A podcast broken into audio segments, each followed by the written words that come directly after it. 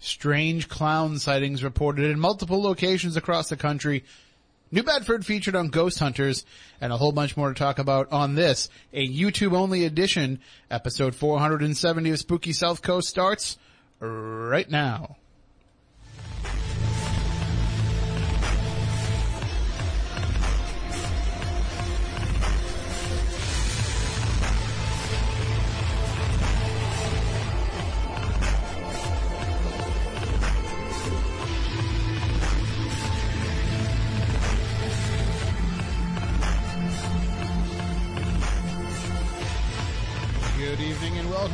South Coast. Tim Weisberg here, along with the silent assassin Matt Costa, and we are broadcasting live on YouTube. That's right, we are broadcasting on Spooky TV on YouTube. Uh, the Red Sox are taking over our normal time slot on the WBSM airwaves, so we are broadcasting solely over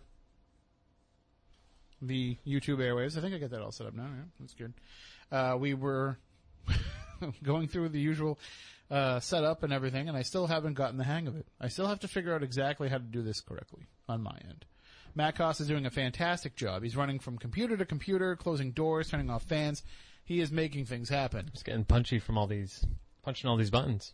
But meanwhile, I'm like, this one's green, this one's we're getting it. We're getting it. So, uh, why do I have a that's feeling? A little, that's a little, uh, in, inside information right there. Right, the Behind the- behind closed doors, I yeah. got a feeling that's going to be the new uh, YouTube clip for this week. it might be. It might be. Well, I, I can tell you this much, uh, and and of course uh, you can call in during the show tonight at any point 508-996-0500 877-996-1420. I'm just going to spin the phone around. Hold on.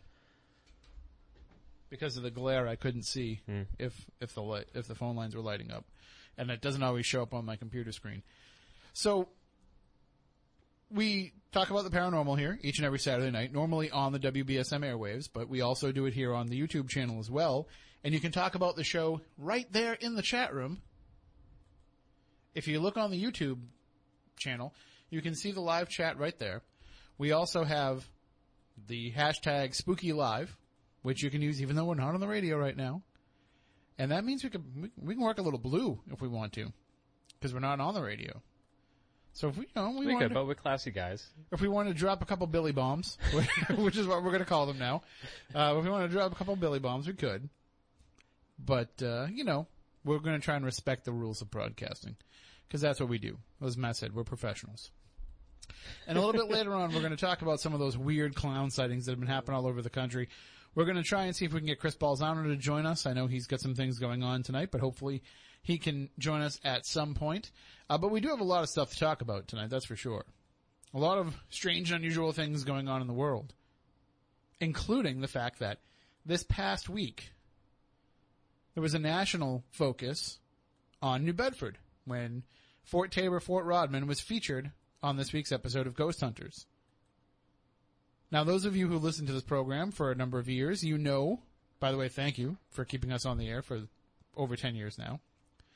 But you know that we have frequently investigated Fort Taber and Fort Rodman. We've had a couple of events there, and uh, we've always had activity. I've had some of my most profound experiences, especially in Battery Milliken, which were referenced and discussed on Ghost Hunters this week because I gave them all that information. They didn't ask me to come down and film. They didn't want me on camera, apparently. They're like, nah, we've seen you. You're a goofy bastard.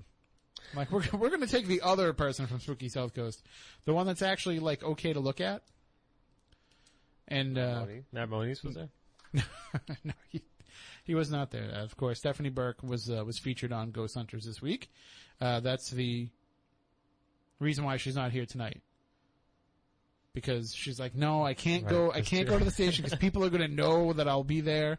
And Big, I mean, big time in us. That's having fine. to That's fight fine. our way through all the all the fans outside was hard enough for us, you know. So no, I'm just kidding. She had something else going on, just teasing her.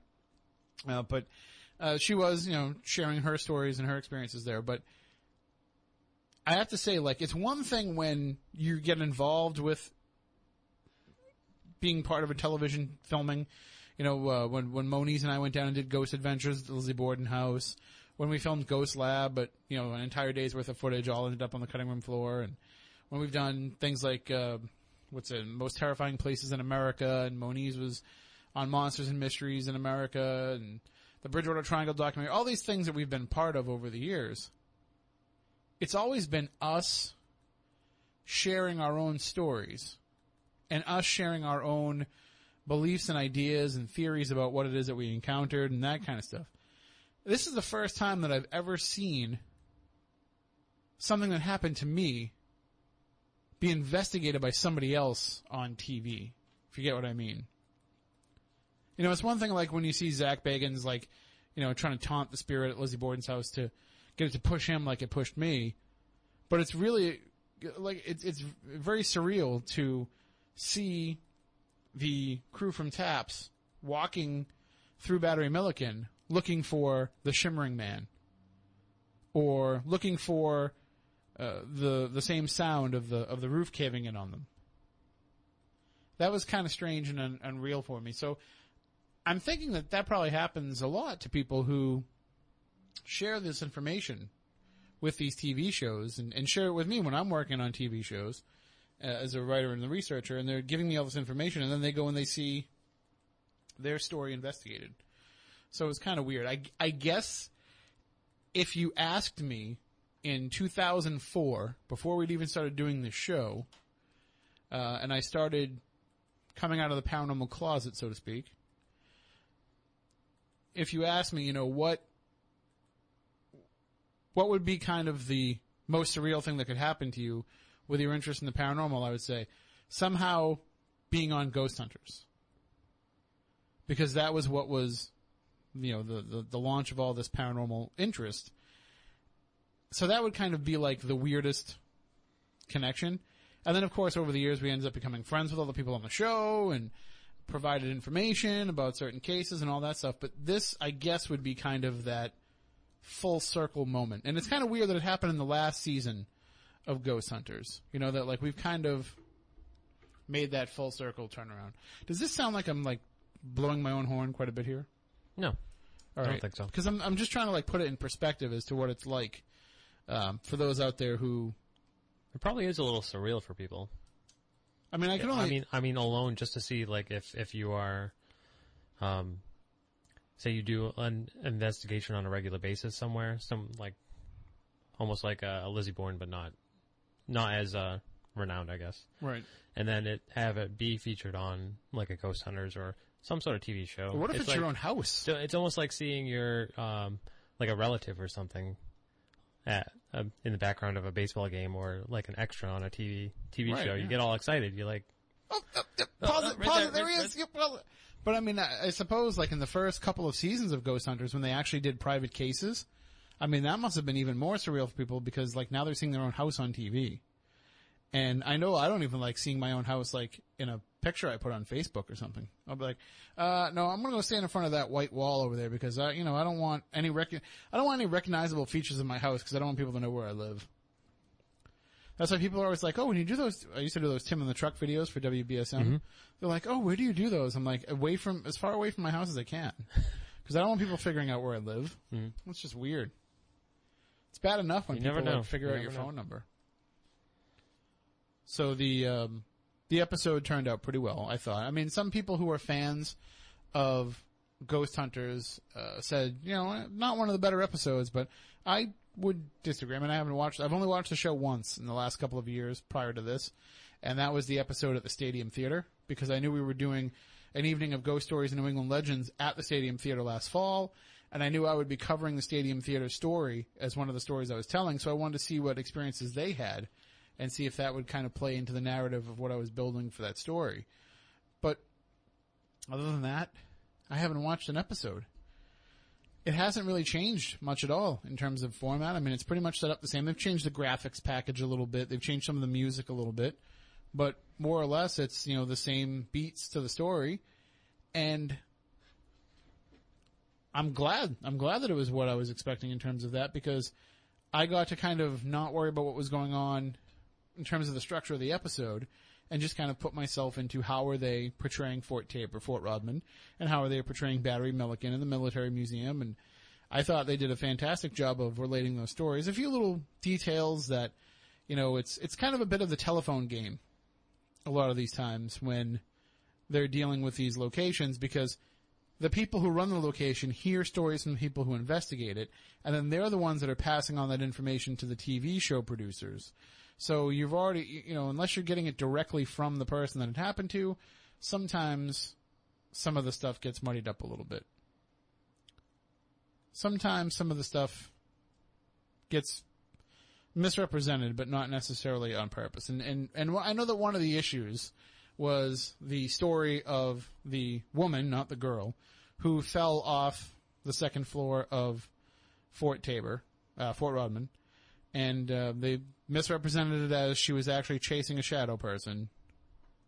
I think that's the information they were provided by the people involved with the fort and the military museum, and I think it was kind of just probably the mashing up of one story with another, because in actuality she just went to go step downstairs and she was not at the stairs.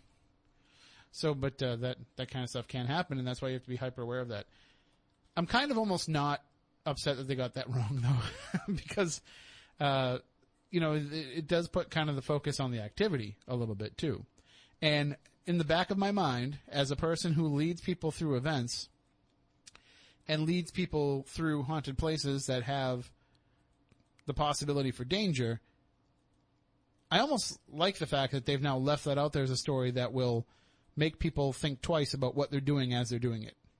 You know, as I, as I said on the radio this morning, anybody listening to the to the morning show, don't go in Battery Milliken. It's dangerous. Don't sneak in. It's illegal. But even if you did get to go in there, there's a lot of holes you could fall in. There's a lot of rusty iron that's sticking out of the ground and a lot of ways to get hurt and to hurt yourself.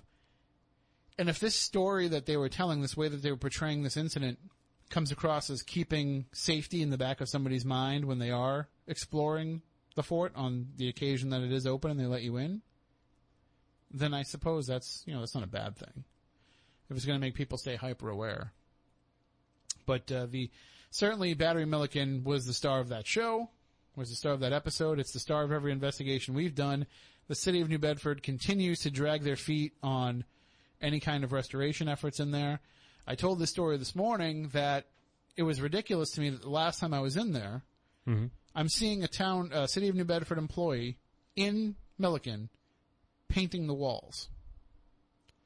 Painting over the graffiti that's on the walls. Okay. But the fences weren't fixed. Well, I, I feel like that would not be a priority. Especially if you're not going to fix the fences. there's no lights lights in there. It's not like you can take a tour because it's there's still junk around to. It's still not safe. They still to, won't allow people in. Right. I mean, who who are they charging up for? The people who live there.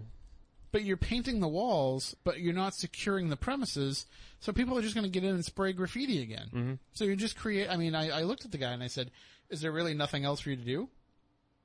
Is there nothing better they could be spending that money on than painting over graffiti that they're just going to come back and replace with more graffiti? I'd rather see them fortify the entrances, make it so that people can't sneak in, Mm-hmm. which wouldn't be entirely impossible. I mean, the problem is they keep putting up chain link, and anybody can get through chain link if they want to. Right. You know, it's stone. It's a stone fort. If you install iron gates through that stone, people aren't going to be able to rip those stone gates off. I mean, uh, rip those iron gates off. You know, you're going to be able to actually have some security over it. Now, I understand there's different parts of it that are crumbling and it's hard to kind of fortify all of it, but at least you could cut down seriously on people trying to get in. Then you can work on cleaning up the inside. But until you secure the outside, Mhm. you're not going to be able to get the inside to ever stay clean and ready. The other issue is the old artillery rail system that they used to use to deliver the artillery to the cannons is all rotting out. It's all falling down, and all that has to be removed before anybody can actually go in there safely. Mhm. At least that's what the city told us when we had our event there last year. That would not be that impossible to either A, remove or B, secure. But they have to put the money into it. Right. Right. I've heard rumors that the problem is the city doesn't want to sink money into it because as it stands, they can't turn it into anything else but what it is. And they don't want to restore a fort. I mean, they can't turn it. Why? Why? Why is um turning it into a museum or something that could be t- like? I'm not exactly sure. Is the um the The- fort itself can is are there tours inside the fort or is it just an outside? They only do they only do inside tours on certain events for certain certain days of the year.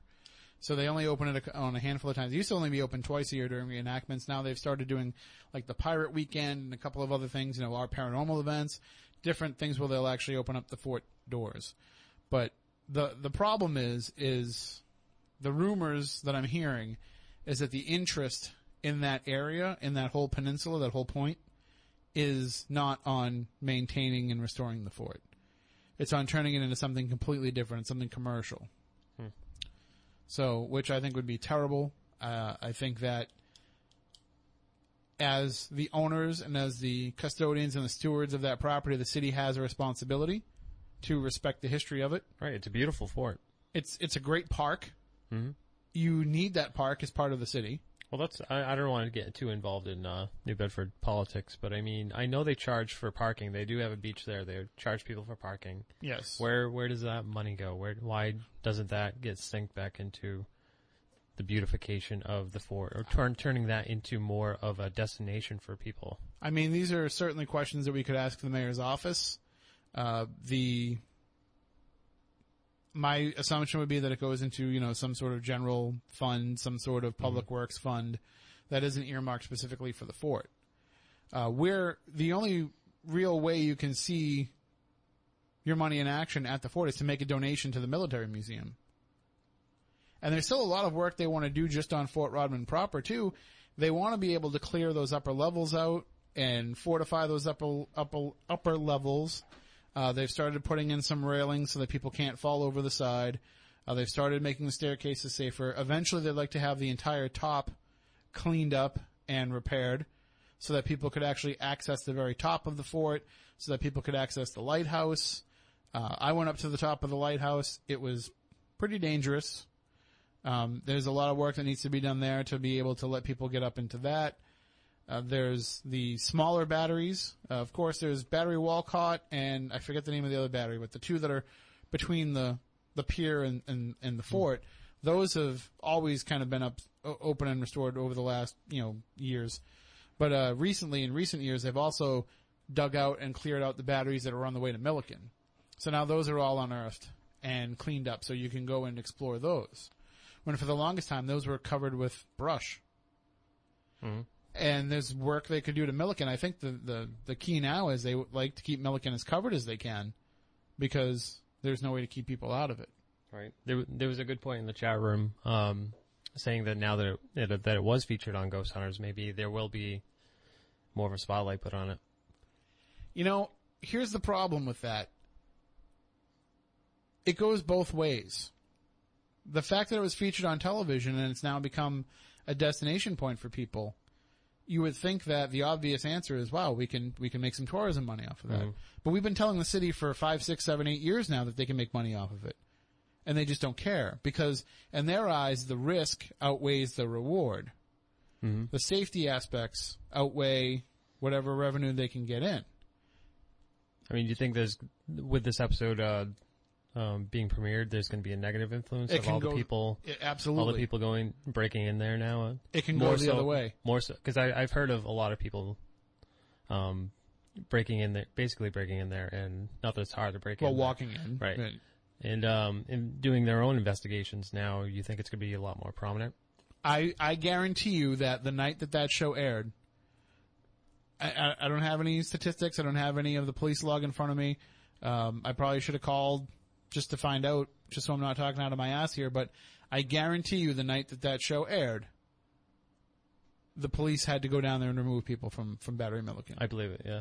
There's it, it, it had to have happened, or at the very least, they should have been down there because I'm sure people were in there after that episode. I'm sure people watched that at nine o'clock, mm-hmm. and by ten thirty they were down there and they were exploring Milliken.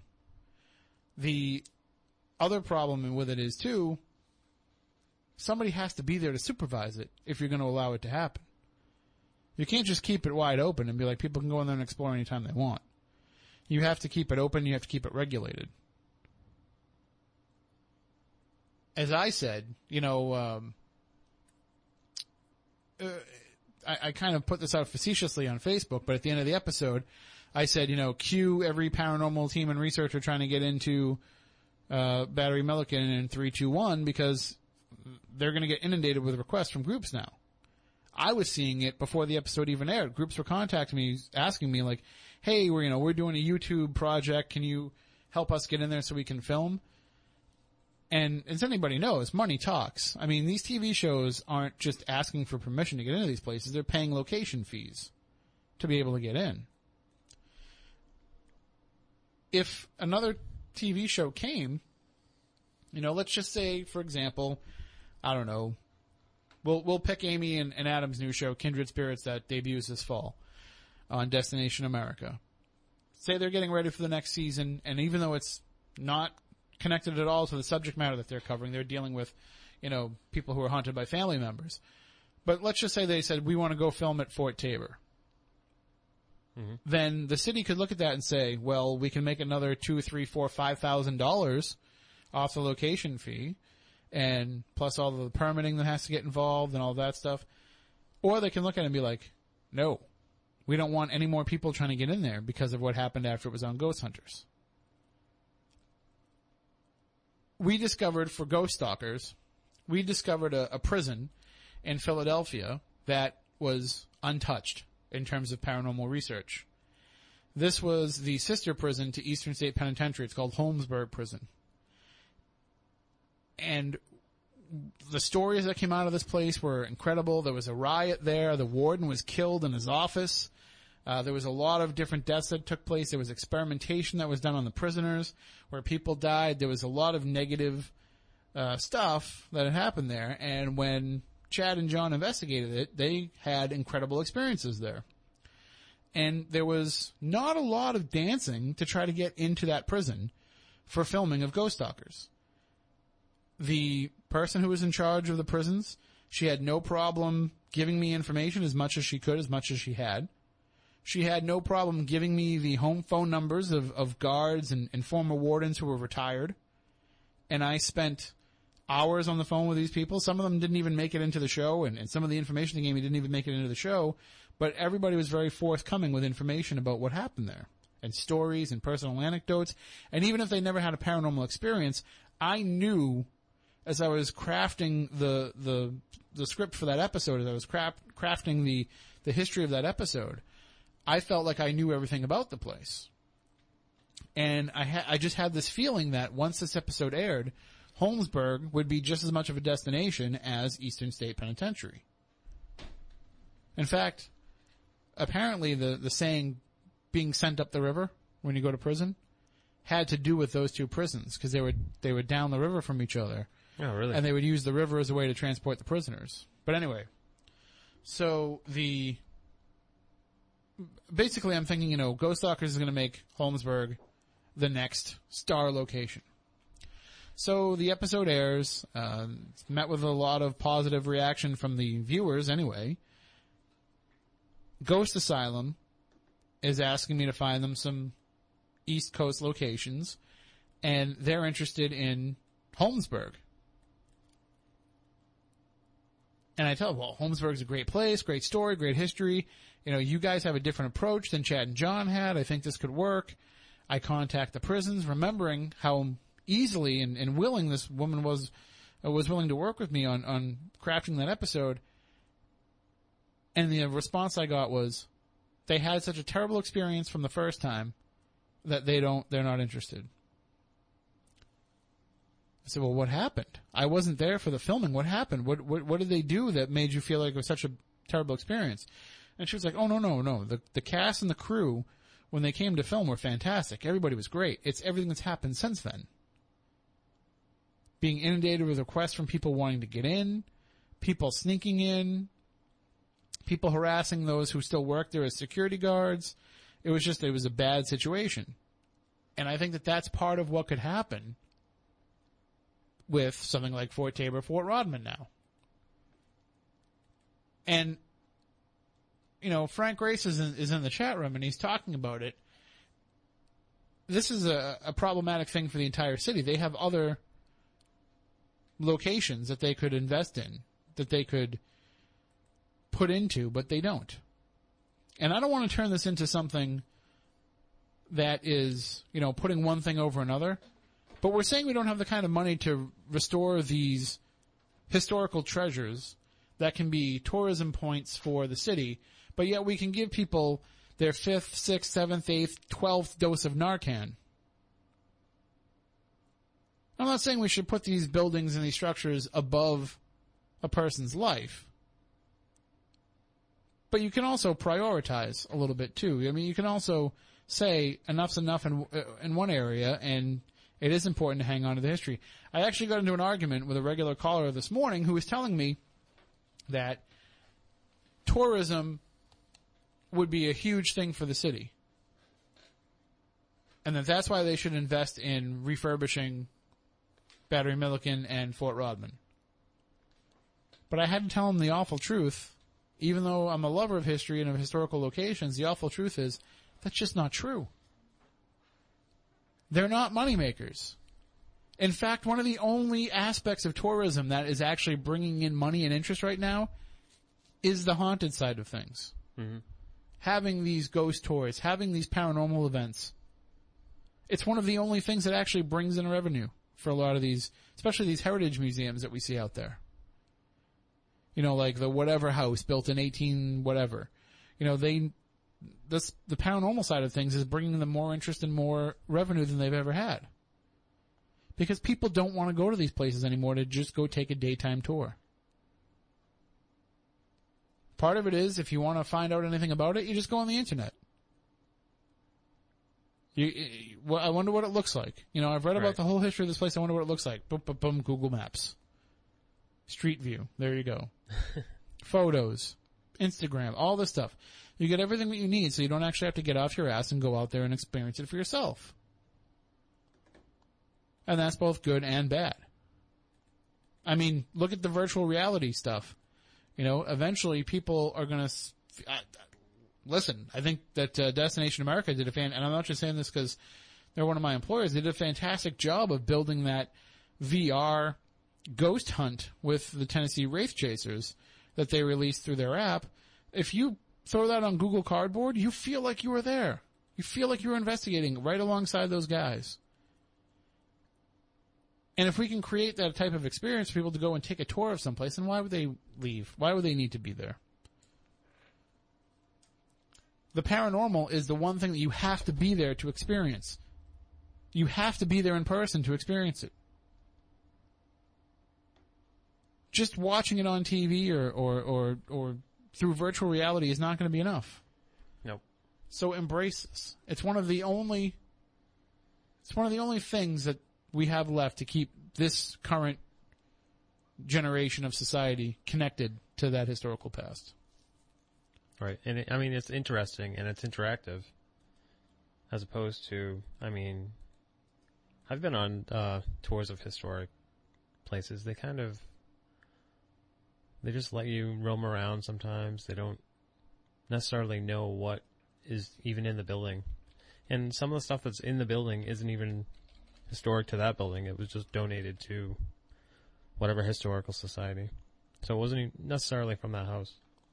Um, but you've also you've been there with us when we've gone and taken tours of places in preparation for an event, uh, trying to decide if we want to have an event there or if we are having an event. Um, you, you know, we're we're trying to get the logistics right before we go into it. You've been there during during those tours, and you've heard the the spiel from the people that are involved. It's it's there's no impact. It's cool, like you're like, wow, this place is awesome. It's really cool, but there's no connection and there's no impact until you're there Right. on the There's investigation. no, um, I mean, it's not, it's hard to, um, I guess, sell it as something exciting. I mean, the thing is, people don't understand that history is a living thing. So people don't understand that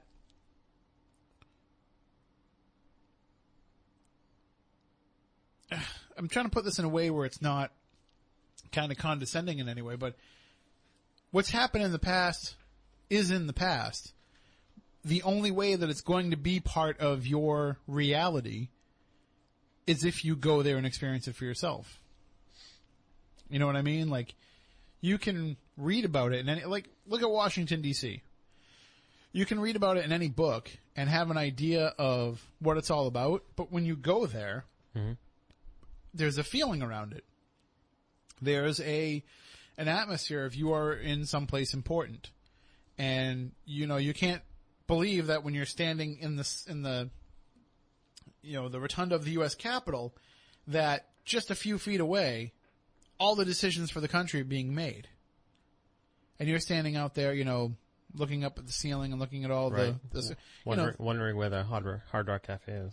I was, uh, I was actually trying to figure out where to go to the bathroom in there. Oh. That was, that was my issue. Well, that's because you have a thing about. I do. Yeah. I, I try to go in as many public places as I can. Yeah, I'm at the White House. Gotta go take a dump. Hey. But uh, who who takes a dump in the White House? Presidents and me. Mhm. So, uh, but those are some of the uh, those are some of the, the things that I feel are lost unless you go there and experience it for yourself. You know, you're not going to get the feel and you're not going to get the connection. I mean, uh, paranormal investigation is almost like an interactive, interactive history. Absolutely. And it's also, uh, it can't, you know, it's not in a vacuum. You're not just walking into a place that is devoid of character. You're surrounded by the character of that place. And I think that's kind of key as to where these, wh- why these places are haunted, because it's retaining some of that character. I, I, I think this is probably a debate that we've, a discussion that we could have about a lot of different locations. But it, it, you can just go and look back at a place and see where it's become a revenue stream and where it's become a success for them. Now sometimes that leads to overexposure of places too. You know, every paranormal show has been to Eastern State. Every paranormal show has been to, uh, Pennhurst. Right, but I mean, historical historic locations get oversaturated. They get they get they get touristy to the point where people don't want to go. I mean, like it's kind of like when you go to New York City, it's kind of hokey to go to the Statue of Liberty Right. or San Francisco. Alcatraz is kind of because I thought it was kind of cool to go, but then when I went, there's like just a million people You, you went to Alcatraz? I did, That's I pretty did. awesome. I, I mean, it was it was pretty cool, but then it's it's like there's a bunch of people running around like with headphones in their ears, taking the same like audio tour that you're taking. Right. I don't know. It just kind of take took it uh took it away from everything. I guess. And, and that's, But- I'm sorry. it's just it's just uh I mean I think anything can be oversaturated to the point where it's hokey and touristy. But that's one of the good things about the paranormal side of of tourism, uh, about dark tourism, is that you are there, there's nothing that'll take you out of the history. That's the whole reason why you're there, and you're you have to be enveloped by it, and you have to be in the depths of it, or else it's pointless what you're even trying to do. I mean, it's it's it's really stupid if you're going to go to a paranormal location and and I understand the fact that you know we can we can debate whether you know who haunts where and and what energies can come through in what places and all that stuff. But you know what's the point of going to a tavern that was built in 1690 if you're going to just walk in and be like, is there any spirits here from any time from any era that want to communicate? You know, you don't want to go to this tavern that was built in 1690 and say, I want to sit down and talk to my grandmother who passed away last year. Mm-hmm. You know, there's other places and other times for doing that. You want to be able to go there and, and make a connection with the spirits that were there. And to do that, you know, p- part of that is you want it to look as much as like it did back then. So if you're walking into a falling apart Battery Milliken, yes, it looks awesome. Yes, it looks creepy. It looks great on television. It looks great when you're trying to sell people on the idea that this place could be haunted and it looks really spooky and creepy. But it's probably not the optimal conditions to try and engage the spirits that could be there. You know, they're going to want it to be similar to what they remember. Mm-hmm. Especially if you think that spirits are not tied to a place and and ghosts have the ability to move freely around, and they just choose what places they want to remain behind and stay connected to. Well, if you serve there, why would you want to stay? You know, uh, connected to it if it's falling apart and covered in graffiti, and the only thing it's really being used for now is a place for crackheads to take shelter and for teenagers to go and drink and have sex Right. all of which, by the way, we've seen while we're there. So, I don't know. It, it's That alone is worth the price of admission. that's why we that's why we get what we do for tickets. But the, the the problem is is that we don't have. I think as a society we don't have respect for that.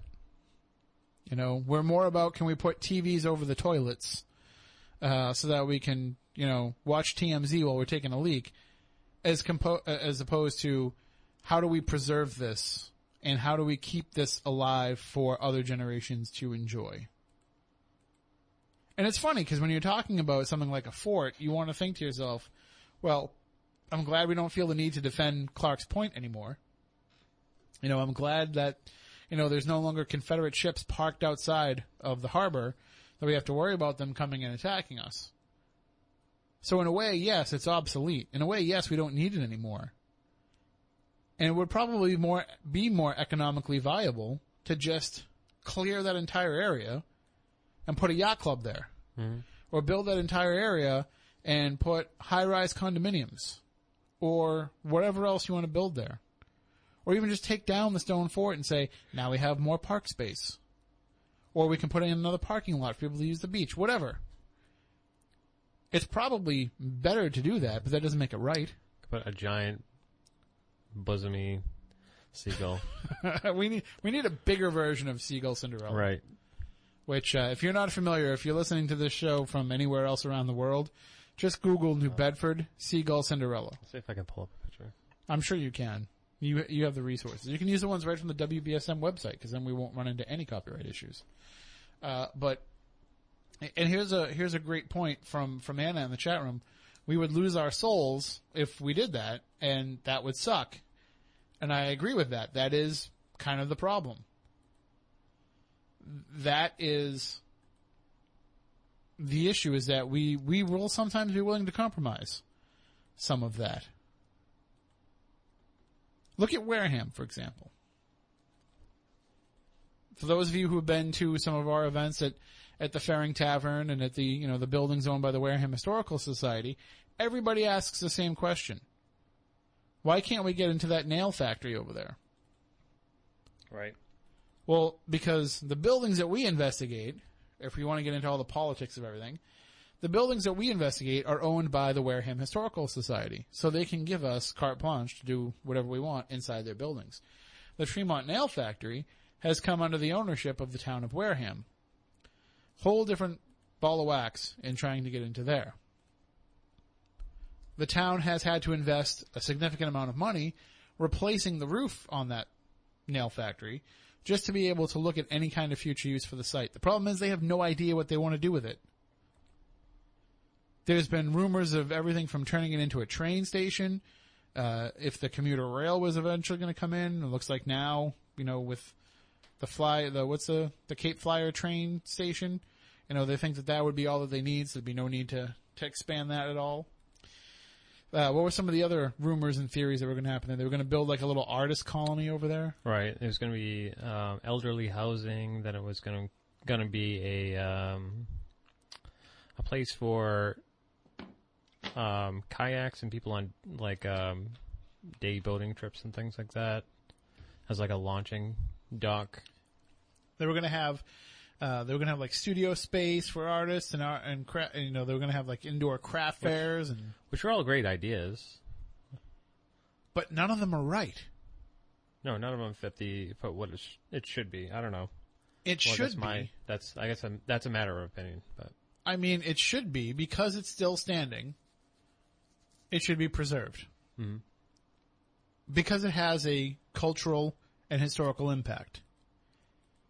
I don't think every historical building needs to be saved. If there's a house that was built in 1810 and it's falling apart and it's dangerous and it's going to be too much money to repair, tear the sucker down and build a new house. right. I understand that. But if you have something that is culturally significant and has historic value and isn't that far gone, and if the possibility of allowing people to continue visiting it can outweigh the cost of refurbishing it, then to me it's a no-brainer. But maybe I just don't live in the real world anymore. Maybe I don't live in the world of today where people just don't want to fork out that couple of extra dollars. I don't know. I'm just uh, sending Chris a message because he's uh, he's coming in. Da, da, da. Typey type type. Typey type. type type type type. That's the that's the more relaxed version of the show where we don't have to take breaks and be like, "Well, we're going to set this up." I can be like, "Yeah, Chris, you're listening. Just call, and uh, we'll have you come in. We'll have you come on." Uh, but one of the um, one of the most troubling aspects, I think, of the Ghost Hunters featuring Mhm. Fort Taber, Fort Rodman, is I think that we're going to get hit now with an, and I was seeing it during the show. I mean, people were sharing their YouTube videos and, and things that they'd written and, and, um, you know, all, uh, pictures and all that stuff. They were sharing it with the cast of Ghost Hunters, you know, tweeting it out to them, putting their names in it and being like, here's what happened when my team went in. Here's what happened when my, and like, this is all illegal. This was all trespassing Right. because you didn't have permission to go to this to go into there. You you didn't have. I know that you didn't because I talked to the people in the mil- military museum, and I know everybody that's ever had permission to get in. Right.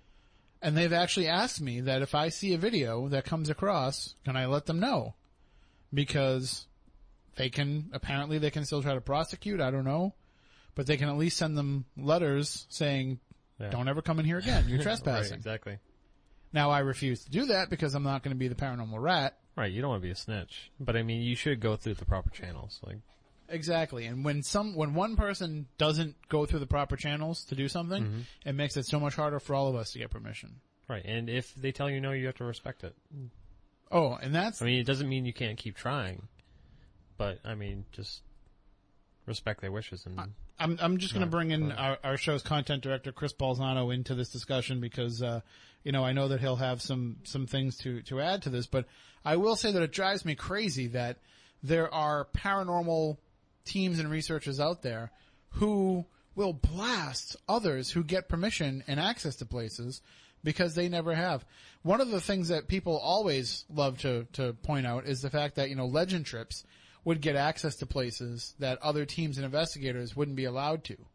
And they couldn't just understand the concept of the fact that we are doing this as a fundraiser for the place.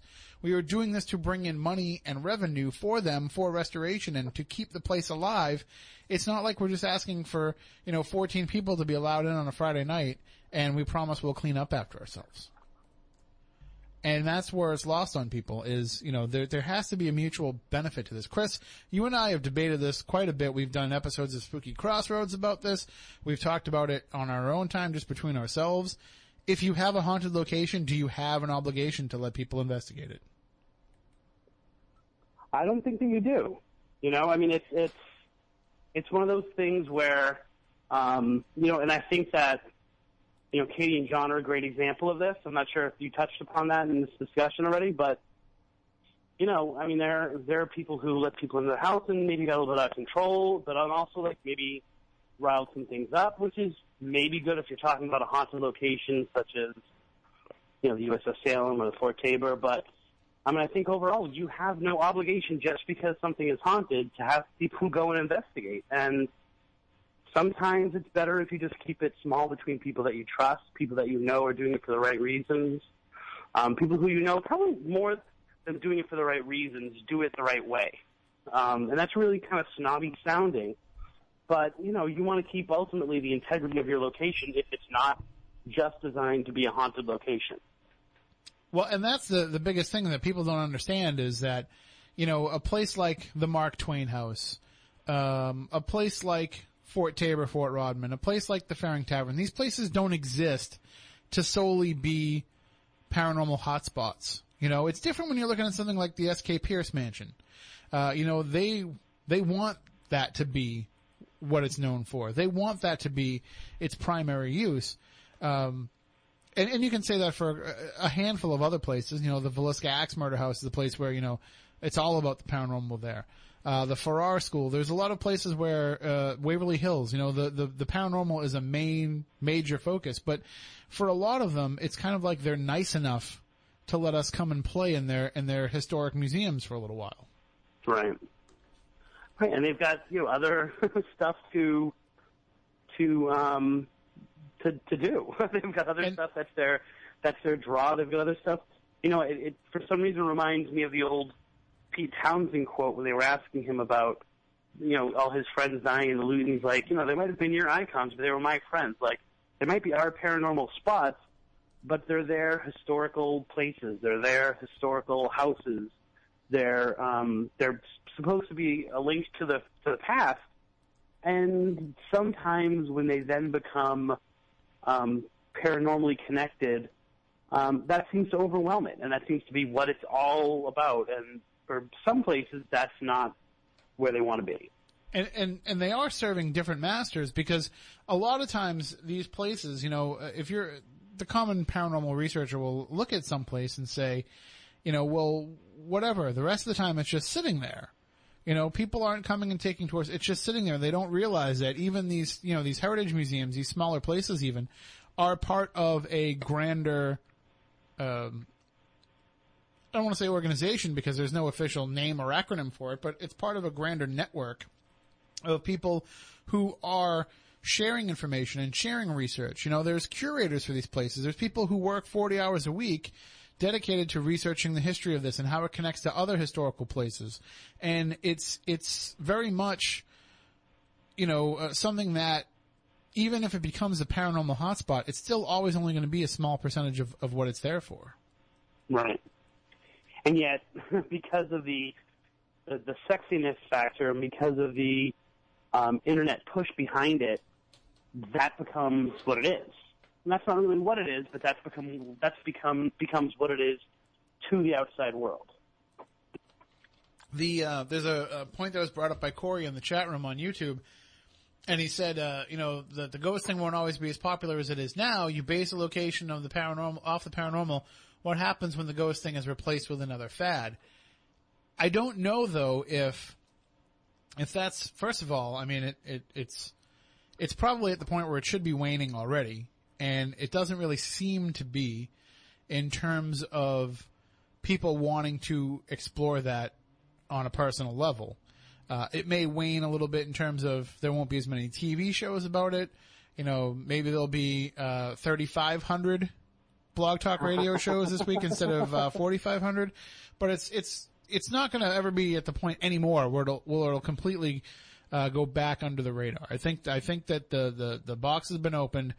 And it will always stay out there for a, a segment of the population just because of the fact that we're all connected differently now than we were the last time there was a paranormal boom. But I, I think that even if interest in the paranormal wanes, even if these shows stop being on television, it's still always going to be a pretty viable option for these places for tourism dollars. I mean, I, I think that there were some places who, um, even before the, the the most recent boom, still kind of um, tapped into the paranormal. You know, I mean, that was, you know, I'm talking when I first started in the in the, in the mid and late '90s. There were plenty of places. The Breakers, for example, um, in in Newport, like they advertised that these places were haunted because they wanted the the money from the haunted tours that would go through that.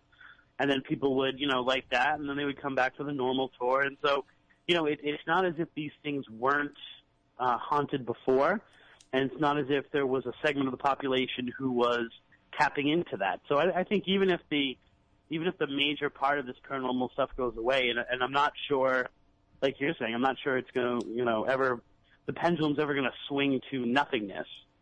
Um, that I think that those kind of places, ghost tours within local towns, uh, you know, the, the the haunted house that converts itself to a real haunted house, but it's advertising that this is a haunted house that we've actually just turned into one fun one, but it does have a history. Um, And then of course, you know, there, there'll always be those places that are in the neighborhood that people assume are haunted houses, and some people have kind of embraced that part of of uh, of their house's mystique. So I, I really don't see it ever completely going away. Well, I mean, I think just like we always need ghosts, we always need haunted locations. Uh, because we, we have to feel like there's always going to be that connection to the past. I think it's, it's something that is, you know, psychological and even subconsciously soothing to us to think that there are still those who hang around in, in certain locations where you can reach out and connect those. And we would like to think that we make that same kind of lasting impact on the places that we're a part of when we're alive. Yeah, and and you know, it, it's if you look at trends, um, and this is just going by what come across as come across as my wire, people who approach us uh, to be on the show. The haunted location book is replacing the haunted area. Like it's no longer haunted Boston or haunted um, New Bedford. It seems to be more here's this experience uh, in my house, and that's probably you know if we had uh, uh, Dr. Pulliam back, it's probably the, the the hugeness of the movies that focus on one single case and and things like The Conjuring and Annabelle. Um, but it, it's the I think that part of that medium has changed, and I'm getting a lot more of the here's this one family's quest to get rid of their demonic ghost thing, as opposed to like here's a here's an here's an area that you know very well, and here are the ghost stories that come from it. You know, we always say, you know, like with Legend Trips, one of the taglines that we always use was, you know, come for the ghosts, stay for the history. Uh, and, and that's something that we've always kind of felt here with this show. When talking with the Wareham Historical Society prior to the, the Fearing Tavern event that we did last month, uh, when talking with them, I was talking with the president, and she was telling me that they just the the members are dying off of the historical society. They don't have a next generation up that's going to come in and, and start taking over the responsibility for maintaining these locations, and that eventually there's going to be no historical society left to care for these buildings, and then what will happen to them? And I think that, and, and as I've told her all the time, push the paranormal aspect of it because that's what's going to bring in the younger generation and that's what's going to bring in people who will fall in love with these buildings and want to stay and, and want to join and want to help take care of them and help preserve them. And have you found that? Like, when, when you say those kind of things, what are their reactions to it generally? Well, I mean, I know in, in the case of Wareham, they, they feel very strongly of, you know, that's certainly a, a great way to explore it. And if that's what it takes to get people to sign up, you know, and, and, and basically, you know, eventually I think it's going to have to turn into just as an aside, I'm going to have to join the historical society. And, uh, I mean, I've been a member in the past, but I just, I don't have the Monday nights open to go to the meetings and everything, so I didn't stick with it. But eventually I'm going to have to join and, and, and I, I guess volunteer to be one of these people that cares and maintains these buildings. Because somebody has to. And if you lure in people to be dedicated and to devote time to these places by saying, oh yeah, and every once in a while, if you want to go in there on a Wednesday for a couple of hours and nobody's around, then you can go into your ghost hunt thing. You know, that might be what it takes. Look at the Lizzie Borden house. Leanne has people who are lining up to want to be tour guides in there just because they want to spend time in the house and have those experiences. Now, granted, they get paid. Right. But still, I mean, we see that in a lot of places where people are lining up to want to be volunteers just to be connected to that location. And I think that that's what you need. You need people that want to connect to it in that way in order to stick around and help help keep them going. You know, and I often wonder if it's um, you know if it's beneficial for these places to kind of head to their bets and say rather than you know this is our haunted history to say this is our unusual history or this is kind of the weird stuff that happened and then, oh, by the way, part of that weird stuff is, is hauntings. Um, you know, because I think the I think the, the the weird history factor is enough to bring in the, the younger generation, and it's oftentimes um, a lot less destructive. Not that, that the ghost part is destructive, at least it's a lot less um, stigmatizing, maybe. Um, and not only that, but it's you know it also webs out a lot more because if you're talking about a specific location, some of the weird history behind it, you are very specifically talking about the history. And so, you know, there's a, um, I took a, a absolutely horrible ghost tour uh, here in Fort Myers, Florida, Um, and I was like, oh, okay, you know, something, and, you know, it was kind of very as, as if, you know, I could just hit Wikipedia and then kind of do it myself. Um, but there were a few legends that he had talked about that were connected to the hauntings, and I was like, okay, well, those legends were enough to get me to kind of go home and start doing some research about like that time period that this legend came from. And I think that if you know if they kind of head to their bets and do that kind of thing, they might be able to spark people's interest, you know, and and still have that little little love for the paranormal, and and yet bring in people who might be otherwise, especially the younger generation, otherwise not so willing to connect. Well, that sexy bastard Dave Francis in the chat room said that what he's found by working with a couple of locations is at the end of the day, it comes down to, you know, what will all this haunted stuff do for my bottom line? And I think if we could almost reverse the process and instead of going to the places, uh, the people who are in charge of these places and saying, I think we could raise some money for you if we do this. If we could come at them, you know, with a spreadsheet or with case studies and say to them like, look, I can guarantee you that if you let us come in here and do some of this ghost stuff here, we can increase your revenue an extra five, ten thousand dollars a year. I think that would make a huge difference. The problem is, is so much of it is just a crapshoot is if you can get the interest. I mean, some, some years we put on events at the Fearing Tavern and we get tons of people signing up and, and sometimes we only get a handful of people signing up. I mean, uh, until a place unfortunately has a paranormal history, it's hard to get people in there. So it's a catch 22. If you want to utilize that, you know, you have to put yourself out there to be able to make that revenue. Yeah, I mean, I found like, you know a similar thing when I was um, doing research on Fort Adams because I wanted to know whether Fort Adams had a haunted history. You know, I wanted it to be there, um, and they do nothing to promote any of the paranormal um, that exists there. They, you know, will promote some of the weird history that's happened and some like, well, here's all these great historic things that kind of uh, came around the fort, and here's how the fort was was uh, was played in that. I called it, you know, Fort Inconsequential because it was a lot of the stories have to do with like, here's the thing that almost happened here.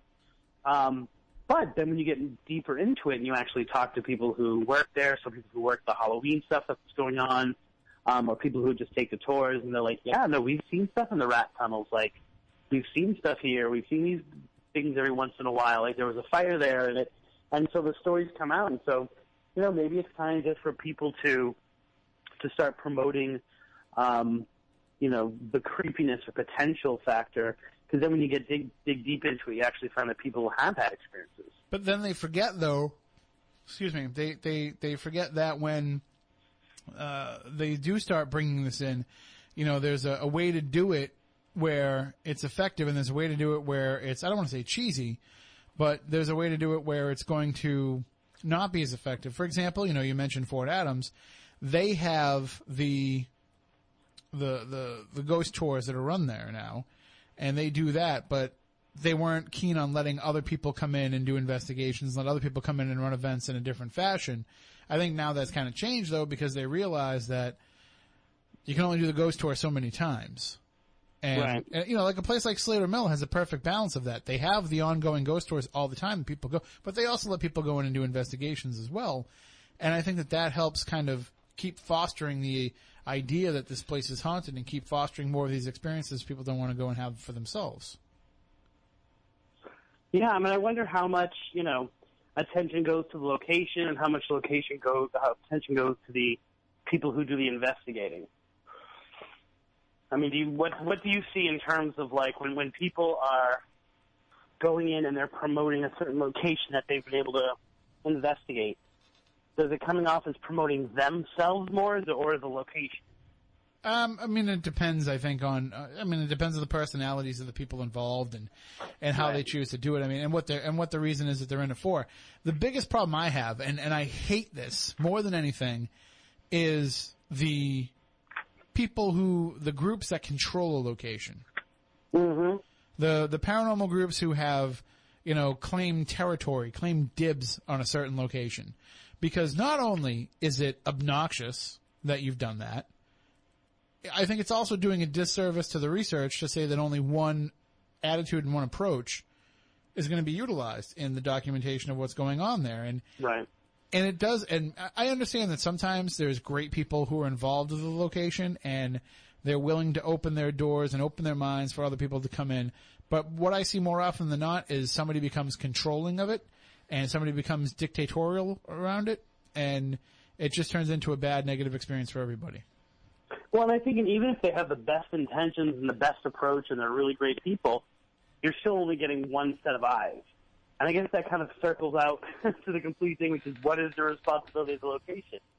You know, if, if, if I'm an investigator and I have kind of, you know, some kind of intellectual property type rights to this place, um, do I have the obligation to share that as well? Like, forget location. If I'm the exclusive investigators, like, do I do I have to care enough about the quote unquote field or, you know, advancing research to the point where it's like, well, I want other people to see this so I can get different viewpoints. Um, which is, you know, a different kind of question, but it's still kind of intriguing. Like, do investigators who kind of have exclusive rights, do they have to share? Well, I mean, part of the problem is that the, the people who are involved in these, running these locations, don't understand the world that we work in and they don't understand how it all works. So when they have somebody that comes up and says, Hey, I'm willing to take all that on for you. I'm willing to be the person that can handle all that and booking who can come in and who can't and, and overseeing all that side of thing and controlling the flow of information on that. I'll be more than happy to help. That for a lot of these locations, they're kind of overwhelmed by that aspect of things. And they're like, sure, that'd be great. I mean, I actually got asked by a location to kind of be the, the paranormal vanguard and I, I refused because I said, I'm not going to be the person that ultimately makes that decision as to whether or not somebody can get in because for one thing, there's a lot of people that I wouldn't let in based on what I've seen or what I've heard and, and I would have to kind of vet that group out and, and see how I feel about whether or not they should be allowed in. Um, but, but at the same time too, the minute you tell somebody no, it becomes, well, he runs events there, so he doesn't want anybody else to have the, the opportunity to get in there. Or they're trying well, to pull not something. the fact that what makes you the ultimate judge? Like, Right. what makes you the great judge of a person? I've seen some of your friends. I know, you're one of them, so what does that say? I know. I wouldn't trust anyone who has me on their speed dial. But that's, but, but that's part of the, the, the problem though is too is like, even if I was the one that's making that decision, I'm only baking, ma- basing that decision on what I've heard or read or seen about these people, and I don't know who was putting out these reports. I don't know what kind of dramatic dynamic was involved in that stuff being put out on the internet, so it's just too difficult to get into all of that. I think if you're gonna let one in, you kind of have to work with others and be willing to let them in, but then again at the same time, you have no responsibility to, you have no obligation to. Right. I, I just, you know, I know that there have been, there have been times where I have looked down on someone basically because someone who I respect told me that's someone to not respect. Right. Um, and sometimes I've been proven right and sometimes I've been proven wrong with that. Um, and so yeah, like I think you would have to, if you're gonna let it open, let it open to everybody. But you don't have the obligation, you know what I'm saying? You don't have, there's no law that you could create. You know, the, the paranormal, um, exposure act or something like that, which would demand it. It's just kind of the right thing to do.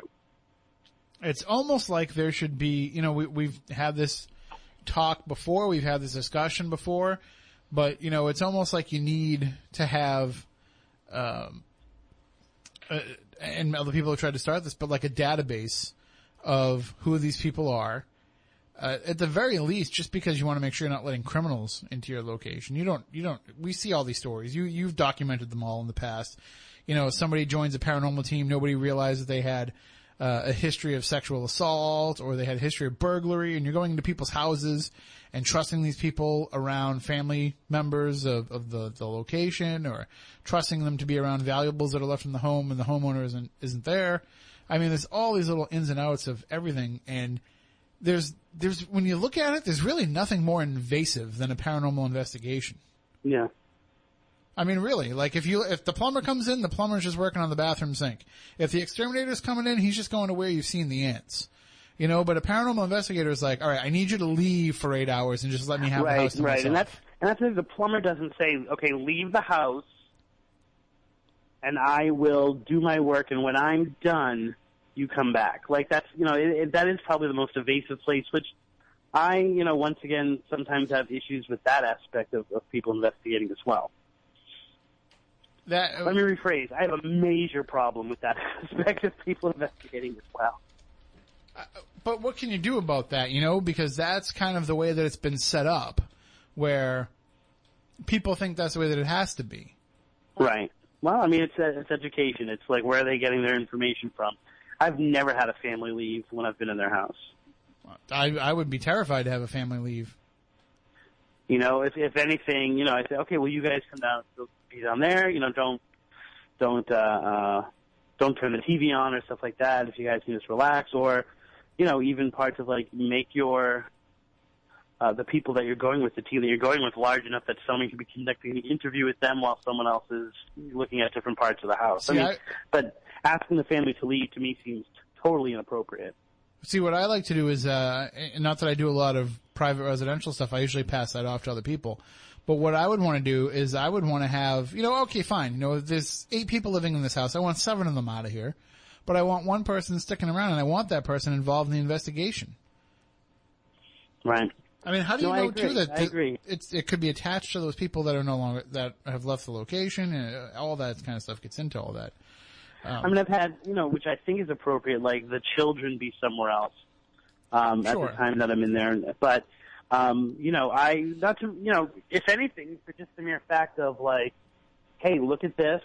You can now physically see this is what actually might be causing this. It has no paranormal aspect to it whatsoever. And here's what's causing it. I can physically show it to you as we're going. I do also feel though that uh,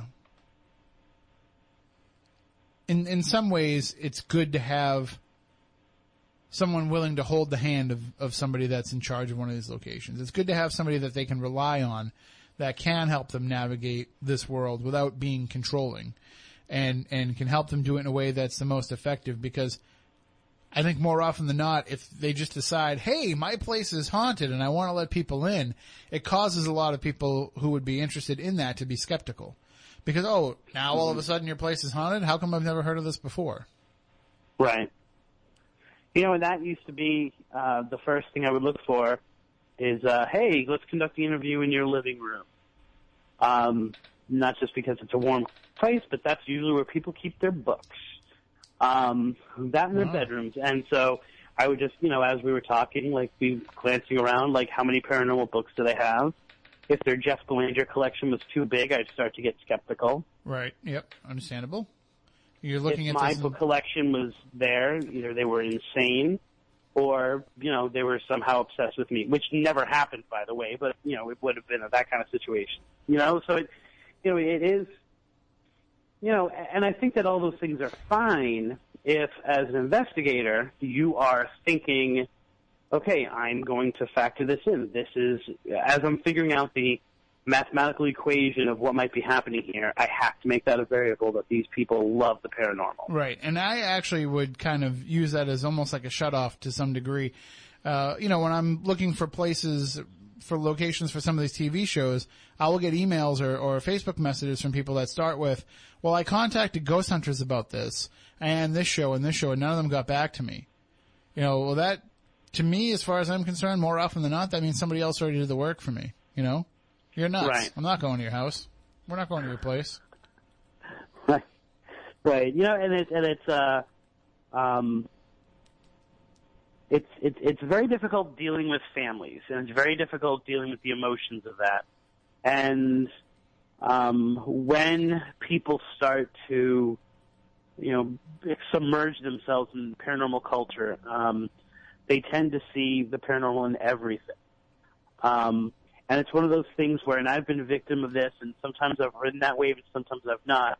They start to see signs all over the place, Oh yeah. um, and sometimes that's the best things you can do for them is to meet with them and talk with them. You know, and I think that um, one of the things that I've gotten from investigators, maybe not so much the last couple of years, but you know, maybe the the ten years before now, um, kind of leading up, uh, has been that they go in and they investigate like on the very first night. Um, and that's one of those things where, you know, I'm very, very much against that.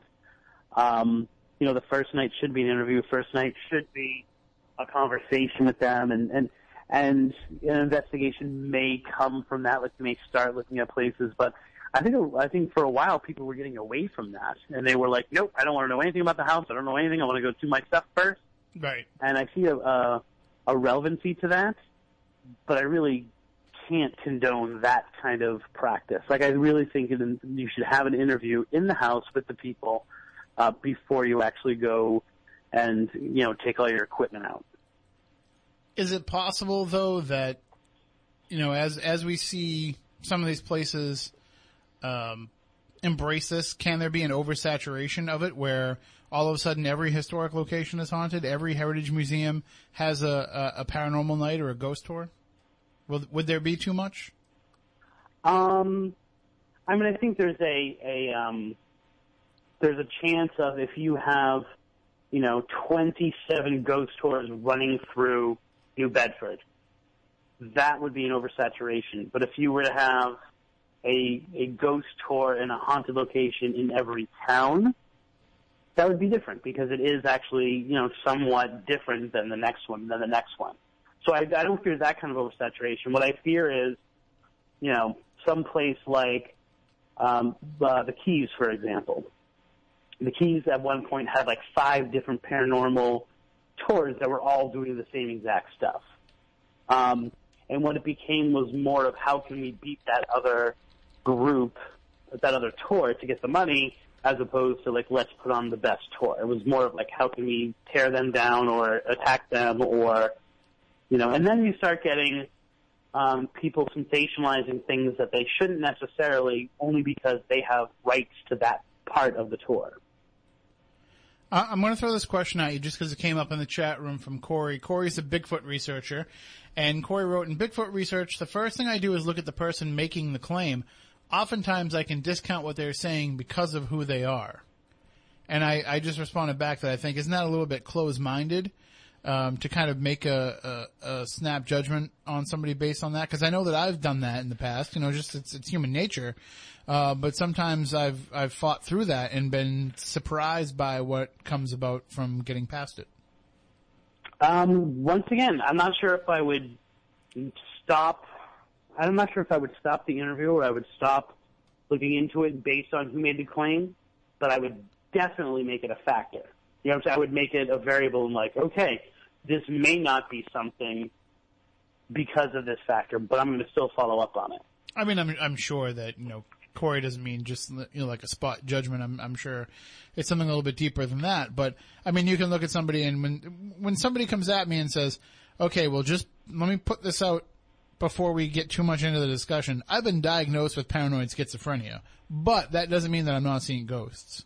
And that may be true, but it also means that it's going to be way more work and way more um, skill than I have to be able to differentiate between the two.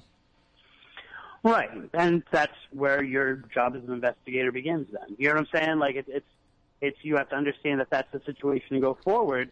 And then, of course, the reverse of that is, you know, the the theory that those who have um, mental disorders um, and are having psychological issues actually are more connected to the paranormal because um, blinders that they may have are removed. You know, and so you talk to someone like Jackie Barrett, um, and she, you know, claims we know so many of those people are actually seeing things. It's just like their eyes are being opened because either A, there's some um, blinder that has been taken away, or B, the drugs that they're on actually have taken them to a different level of understanding, which is both scary and then also um, kind of makes sense, though. You know. Uh, it does, but I mean, uh, also, I mean, there's there's times when you can look at people like you were saying. You know, you're looking at their the library that they have. You're looking at their interest level, and you're saying to yourself, I think that it's entirely possible, and it's entirely plausible that I'm just here because they want somebody to listen. You know, they want they they want to have somebody to to kind of validate their interests, to kind of Right. support their I don't want to say delusions, but kind of just support their quest to want to be connected to this world. Right. Um, you know, and, and it's uh, it used to be, um, and I followed this for years. The Charles Robinson idea of like, just so you know, if I publish this, your name's not going in it. Um, I'm going to give you a fake name. I'm going to make a location not your real location. I'm going to put layers that kind of hide things. Um, you know, and then that holds its own for the for the documenter. That holds its own weight because sometimes that you then get accused of faking things and inventing stories. So it's it's I you know I I got away from that to some degree. Um, but I still think it's, it's it's a really good first layer of like, just so you know, anything that I do, I'm not going to be publishing, publicizing who you are, as I'm publicizing the case itself. Well, uh, certainly. And oh, there are people who, at that point, will stop the conversation. Oh, sure. Yeah, because you're not feeding into the feeding into it. So Right. So that's even a better probable test than like you know actually discrediting them completely based on their background. Well, um, certainly there's a lot more to discuss on that, and we invite everybody to comment and share their thoughts and feelings. Uh, we'll we'll take your thoughts and feelings uh, on social media using the hashtag Spooky Live. You can also call in if you want 508-996-0500.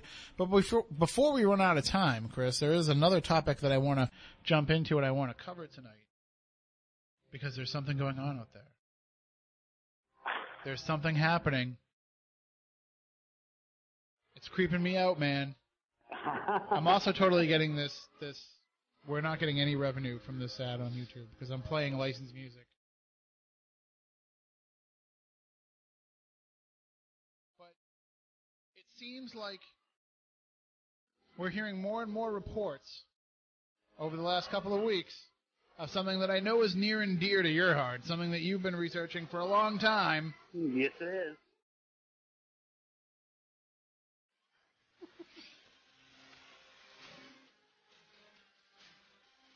The killer clowns are among us, Chris Balzano. And they're and they're continuing to look for your children. And what what can we do about this? There's clowns. They were spotted in New Hampshire. They were spotted in South Carolina. Spotted in Minnesota. What is going on? What what's happening here? Well, I mean, I think that I think that you can take it as in, um, you know, two different. ri- Okay, so the first thing you can say is, is this some kind of uh, promotion? You know, is this something that is being used to um, advertising get a lot of free press for something? Um, you know, that's the, the first thing I always jump to when I see a cluster of these. Um, and of course, you have the new Rob Zombie movie, um, which came out this week, and so you know there are some What, what's people that? out there. I'm, I'm not familiar. What what is it? well, it's it's called what is it called? Thirty One. It's about a group of clowns who go on a murderous rampage.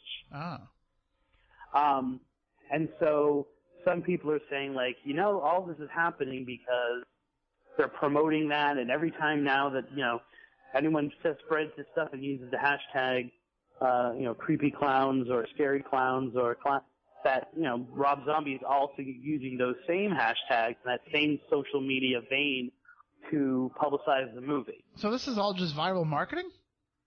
That's what some people are putting forth. Now, I'm not sure how accurate that might be, considering the fact that, you know, you're from Massachusetts, you're into horror, and you didn't even know he had a movie coming out.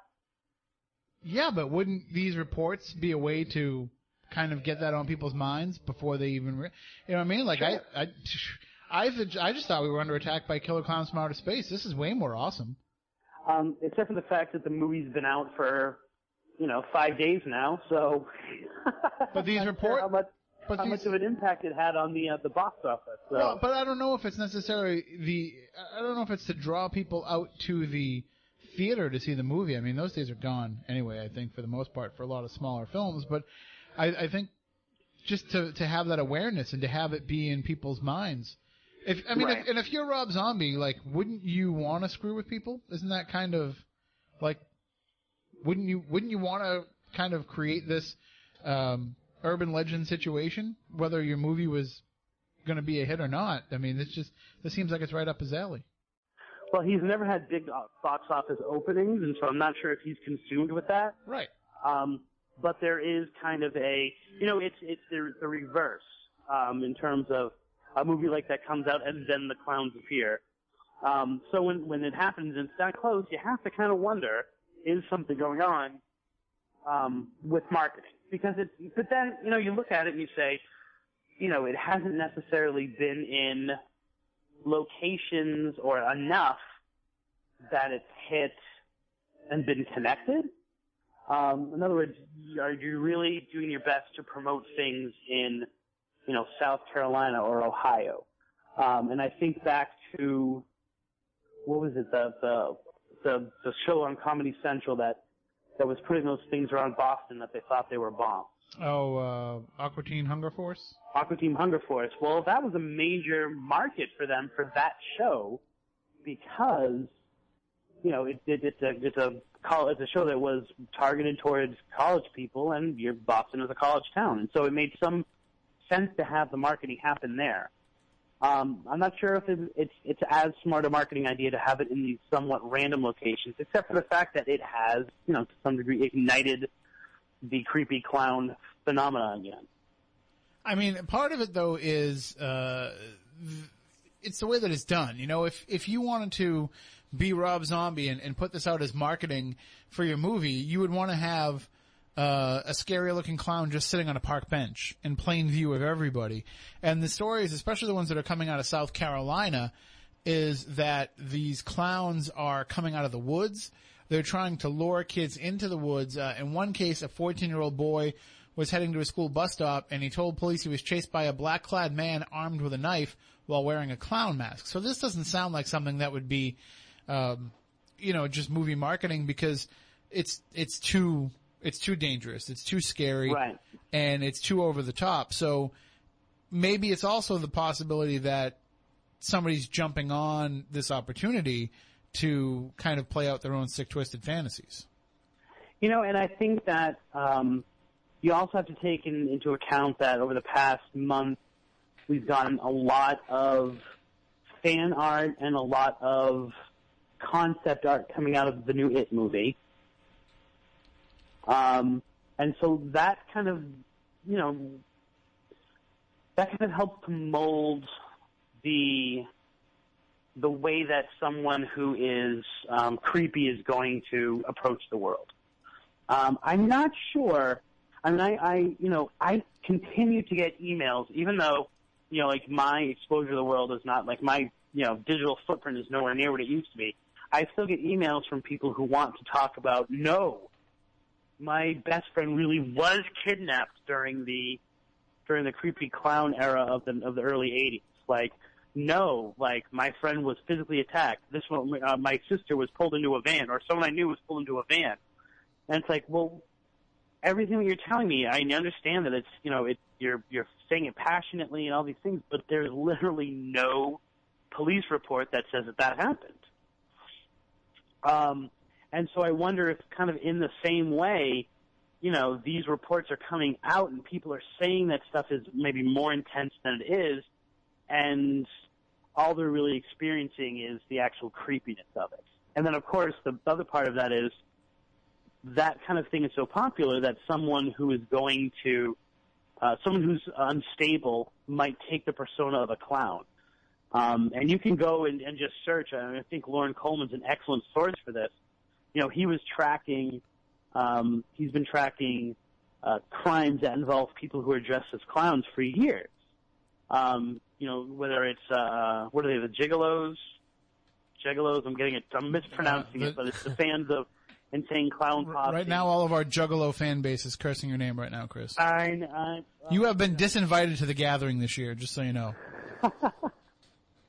where was that going to be held? Detroit this year, I think. Um, No, don't, and they, don't they hold it like out in the middle of nowhere? yeah, that's I, I think they do. I don't know, but Ric Flair goes, so it must be cool. Does he really? Oh yeah. Well, then then far be it for me to to attack them. Um, but you know, and it's and it's oddly enough, it's not a an American thing exclusively. Um, you know, we've had we obviously had the shooter in in Colorado as well, as well as you know it- these things ignite. I'm sorry, these things ignite um, people who are already kind of unstable. Um, that being said, it's not the easiest way to, to abduct a kid to be that brightly dressed. You know, I mean, to be that obvious. Like, that's not really the MO. And if you're saying, well, like, they can lure people in that way because I don't know too many kids who are compelled to follow a clown. I think that there are easier ways to take kids if your if your goal was really and truly to take kids. I think between it, between Rob Zombie, between two different movies this summer featuring the Joker, um, that these clowns and kind of the the creepiness that goes with them and the the, the psychotic nature of them and this kind of fascination with crimes that involve people who are wearing this kind of paint. I think it's at you know it's it's at a fever pitch, and I think the people that are doing this are more looking for attention than genuinely trying to hurt anyone. I mean, it does. It it, it strikes a chord in everybody. I mean, everybody has a fear. Clown will eat me, can't sleep. Clown will eat me, can't sleep. Every- Clown will eat me. Everybody has a fear of clowns, I think, to some will eat me, degree. Uh, can't sleep. and I, I think that we, you know, we, we, we kind of want to be scared by them. Uh, Right. e- e- so that even if we see somebody dressed as a clown, you know, we're going to perceive it as being a scary clown, even when that might not be the intention. Right. You know, I mean, I, I don't, I don't know if people who like clowns like that. You know, I mean, I think it's, and I think to some degree it's a dying art. Um, and you know, that's not a bad thing. um, but you know, I also have to say that in the past year, I've had more students uh, in middle school who know of the the statue of the clown, urban legend. Um, you know that well that was really nice of you like why would you put or not really nice of you why would you put a statue of a clown in my bedroom oh and they're like there's i didn't put a statue or you know and it's a you know and it's actually some creepy dude who's been like hanging out in their room um like i've heard more kids you know ask me or approach me whether that story is true in the past year than probably the five or six years before that so I do think that it's it's it, these people who are um, being seen are um, feeding off of that fever pitch. That said, I don't think that there's anything that we have to worry about with clowns taking our children. At least not until they go out and they, they buy a white van. Well, I think that was a prerequisite. If you are dressing up as a clown, you better own a white van. I'm a little bit terrified to think that, um, you know, that this could create the opportunity for some sicko to jump on this, even if it's, even if it's nothing. Even if it is viral marketing for a movie, or even if it is just one stupid report begat another stupid report, begat another stupid report, that maybe this is nothing, you know, we're making something out of nothing, but somebody's going to jump on board with this and somebody's going to take it too far. Um, I mean, I would be I would be frightened of someone taking it too far and not meaning to. But I, I I'm going to hold fast to like I don't think that if, if my my goal is to take a child, if my goal is to lure a child, I am not dressing up as a clown. I am not. Um, just because, in addition to all these stories coming out, so it would be the worst thing. Like when there are reports of people in red cars if I am a criminal, I don't get a red car. Um, and I think even the people who are unstable, and I worked with, with I worked with um, teenagers who, you know, their focus was to get people who are teenager younger, like to to, to hurt them um, in those kind of ways, and having conversations with them about how they would go about things, like I would say, you're not, you should never be let out of jail. But that said, I'm, you know, they they were smart enough to know how to, for a long time, not get caught, regardless of their sickness. And so I, I don't think that I don't think that that would be the best way to go. Like if everyone is driving a red van, if everyone's driving a white van, you drive a black van. If everyone's dressed up as a clown, you're dressed up as nice as you could possibly be in a suit. You know, I mean, if you look at clown history, um, if you look at, say, you know, uh, 1955, you know, little Georgie Denbrough would have had no problem, you know, interacting with a clown he saw hanging out in the sewer because people just had a different approach to clowns then. there's uh there's a different trepidation now that kids would have for clowns. I, I would, I can't think of any kid that would be like, "Oh, look, a clown in the woods! I want to go see the clown." You know, I Right. think that they would just naturally be afraid. Do do we go back to Gacy as kind of the the turning point of when people became afraid of clowns in in general? Well, I mean, I, I we think we can go back to that clown scare, um, and it's been my theory for years that that clown scare was caused by Gacy. Right. Um, and so I would definitely connect those two. And I and I think that you know it has. I think that we don't live in that culture anymore. Like clowns used to be big and huge, and there was a clown on TV who you watched every week. And if you were our age, you watched him every day because it was on reruns, and there was Right. a there was a familiarity with that, and there was a calmness about it um, that just doesn't exist anymore. And I think part of that has to do with people, maybe because of the stigma, not continuing the tradition of it as well. Like if everyone's going to hate you, why would you dedicate your life to this study? Um, and so, yeah, I mean, I can take it back to Gacy. I mean, not Gacy in particular. I don't think people um, saw his clown or associated the clown with him, and then therefore they stopped liking clowns. But I think that he was the spark of all of those reports that eventually really led to tainting them. I mean, there has been kind of a a long history of clowns being, I, I'll say, ingratiated into our lives in a way that you know you don't even think of them as being clowns. Like you know, Bozo, as you were referencing before. You know, uh, we had we had the Larry Harmon version of of Bozo here in Boston, growing up here in New England, and you know, it's almost like he superseded the makeup and, and Ronald McDonald, you, you sometimes even forget that Ronald McDonald is a clown, you know, because Right. it becomes such a part of the, the character that you don't even realize that. Uh, and I think that that is also, you know, those, those are kind of friendlier versions of an actual, cl- if you go out and see a circus, a traditional circus, and see a traditional circus clown, you know, they're, they're usually not to be trusted anyway.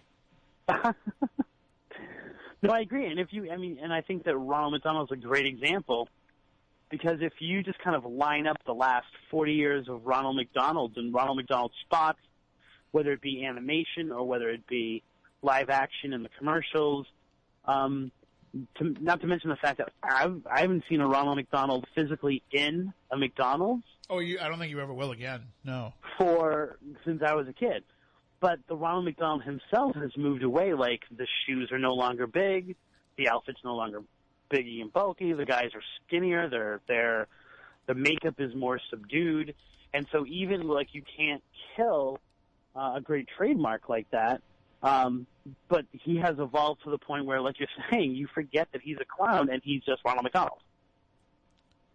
You know, the, uh, the, the Ronald McDonald that we grew up with, um, the one that would have been on the TV commercials when we were kids, uh, I believe if I remember the story right, he came to the Plymouth McDonald's when they had done a refurbishing when I was a kid and I lived in Plymouth. And the actual television actor who played him in the commercials came to the Plymouth McDonald's and people said that he was kind of a an odd guy. I didn't go, even though I lived right down the street. I didn't go Right. there, but the the kids who were talking about the next day in school were saying like he just seemed really weird. And I think that that's kind of I think that's par for the course. We think of clowns as being portrayed by weird people, but maybe people become weird from portraying a clown. you know, it's this is going to sound really silly, but um, you know, I was I worked for Chuck E. Cheese. That was like my first like official job job, like my senior year of high school. And I was a game technician, and I learned how to fix all the games and get out the jams and everything like that. And one night, a friend of mine said, like, I need you to be Chucky, just for just for this one performance, because I got blah, blah blah. I was like, okay. And I had been the other performers before, and you know, um, my specialty because of my girth was Mr. Munch. And um, when I was Chucky, there was this incredible feeling that sounds really, really cheesy, but wow, cheesy. that um, everyone loved me, you know, and it wasn't me. They couldn't see me at all, just like you can't see who a clown really is. And I think that um, there becomes a disassociation with who you really are when you play a part like that. And it's easier if, like, no, I'm known as Willow from Buffy the Vampire Slayer, and you go to cons and stuff like that, because you're still you. You're still you don't dress like Willow, and Willow's not that different from your average person. Like it's still Alyssa Hannigan, right? But like when you're a clown and the the love is being or hate or fear is being bestowed on that character, all of a sudden that starts to gnaw at you a little bit more because you're you're you're, you're finding it hard to separate that person from the the person that other people are perceiving. So I'm going to blow your mind a little bit here with some Ronald McDonald research that I've been doing as we've been talking. Are you ready for this?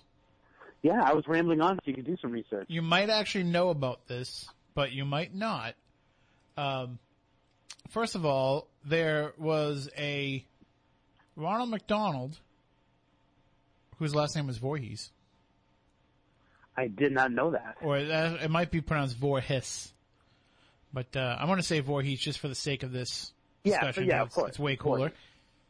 The Ronald McDonald, who was uh, probably at the height of some of the commercials that we remember uh, from 1985 to 1990.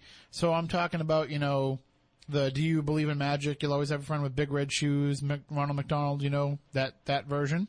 The car guy. See, I didn't know that. That blew my mind. I did not know that it was the Toyota guy. Oh, did I just kill what you were going to say? You just did, dude. Yeah, I, uh, the same guy that plays the Mr. Toyota in the Toyota commercials. The guy that's like, we're having a Toyota-thon, come on down and to your local Toyota dealer. That's Ronald McDonald. I'm, I'm, I'm sorry, I didn't mean to step on your lead there, brother. No, that's fine. I just, I, I couldn't believe that. I, I guess, you know, maybe I had heard that at some point. Oh my god, somebody just mentioned Willie Whistle in the chat room. Wow. There's bringing back some memories. Willie Whistle. Yeah, Willie Whistle was not a nice clown. Willie Whistle would have taken you out into the woods.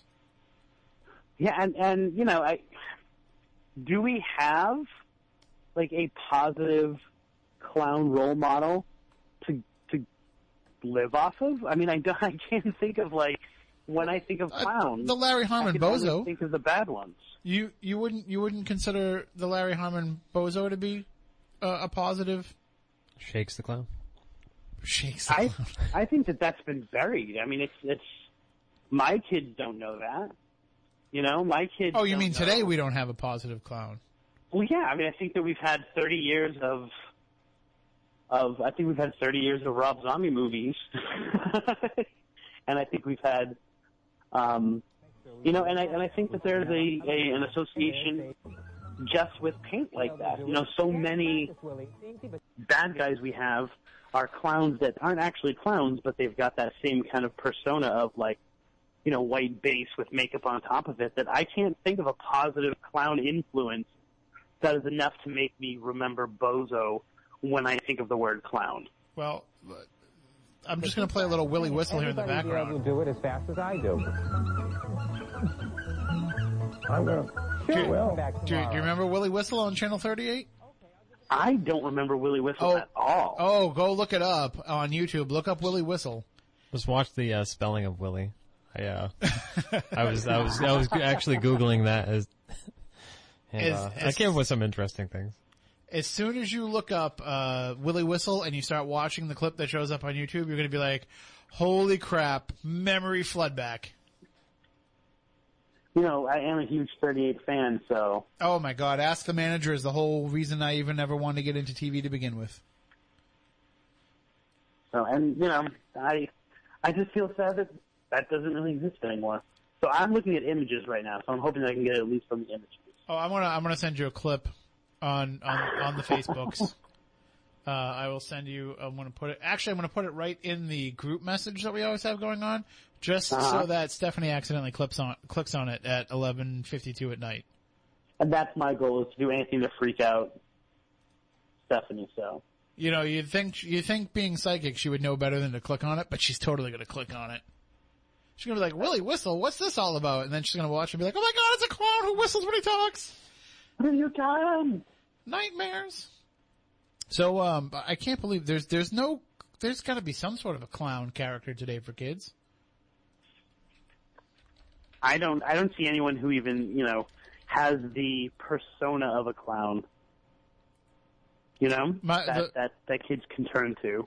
Um, what's the, what's the name of the clown on, uh, the Zach Galifianakis show?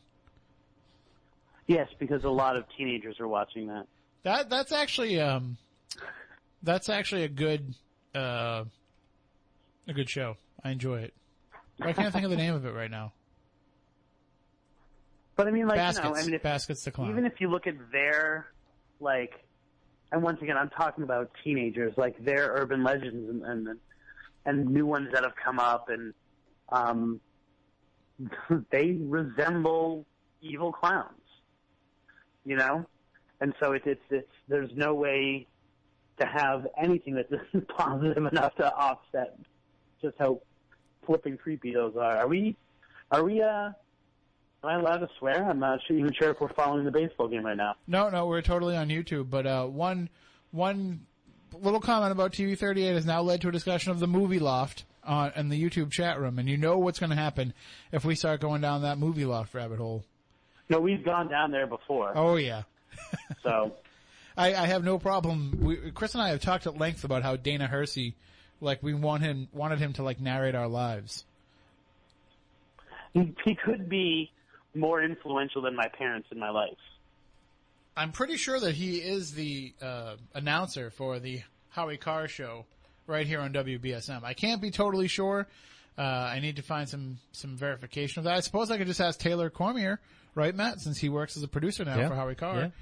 Um, but I could just ask him if if that's what he's doing now.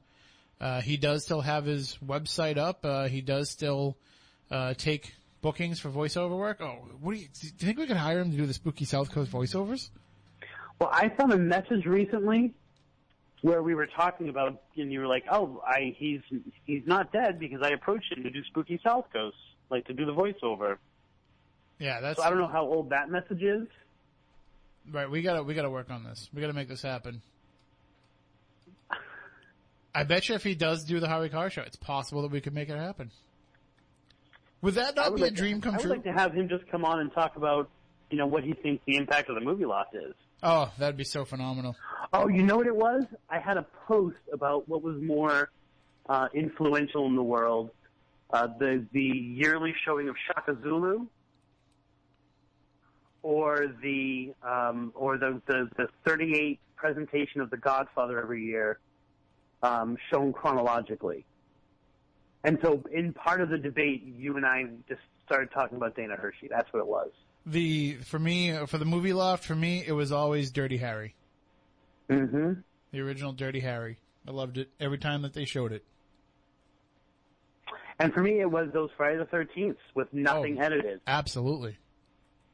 And uh, see, we lived, we grew up at a time when you could turn on a movie at, at two o'clock in the morning and you were going to see the unedited version of that movie. Yeah, and and you know, I mean, that's you know, when we were talking last week, and we were talking a few weeks ago with um, uh, with George Case. That's what kept going through my head was this idea of like, you know, we are the generation that grew up seeing The Exorcist as if it were just a normal thing. You know, it wasn't this this kind of it wasn't. I mean, it was taboo in that we weren't supposed to be watching it, but we had easy, easy access to it. You know. And people wonder why we're afraid of things like clowns. Well, I, or, or why we were perpetuating it with conversations like this. but that's the good thing about it is, you know, is if we keep talking about it, people will continue to be terrified of it and we have done our jobs.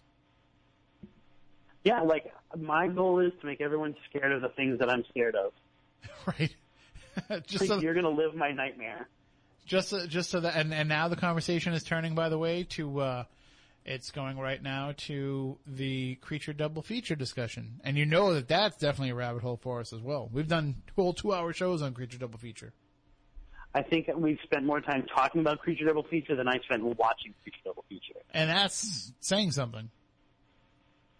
It truly is. I mean, that's like where I got my ideas of what horror is.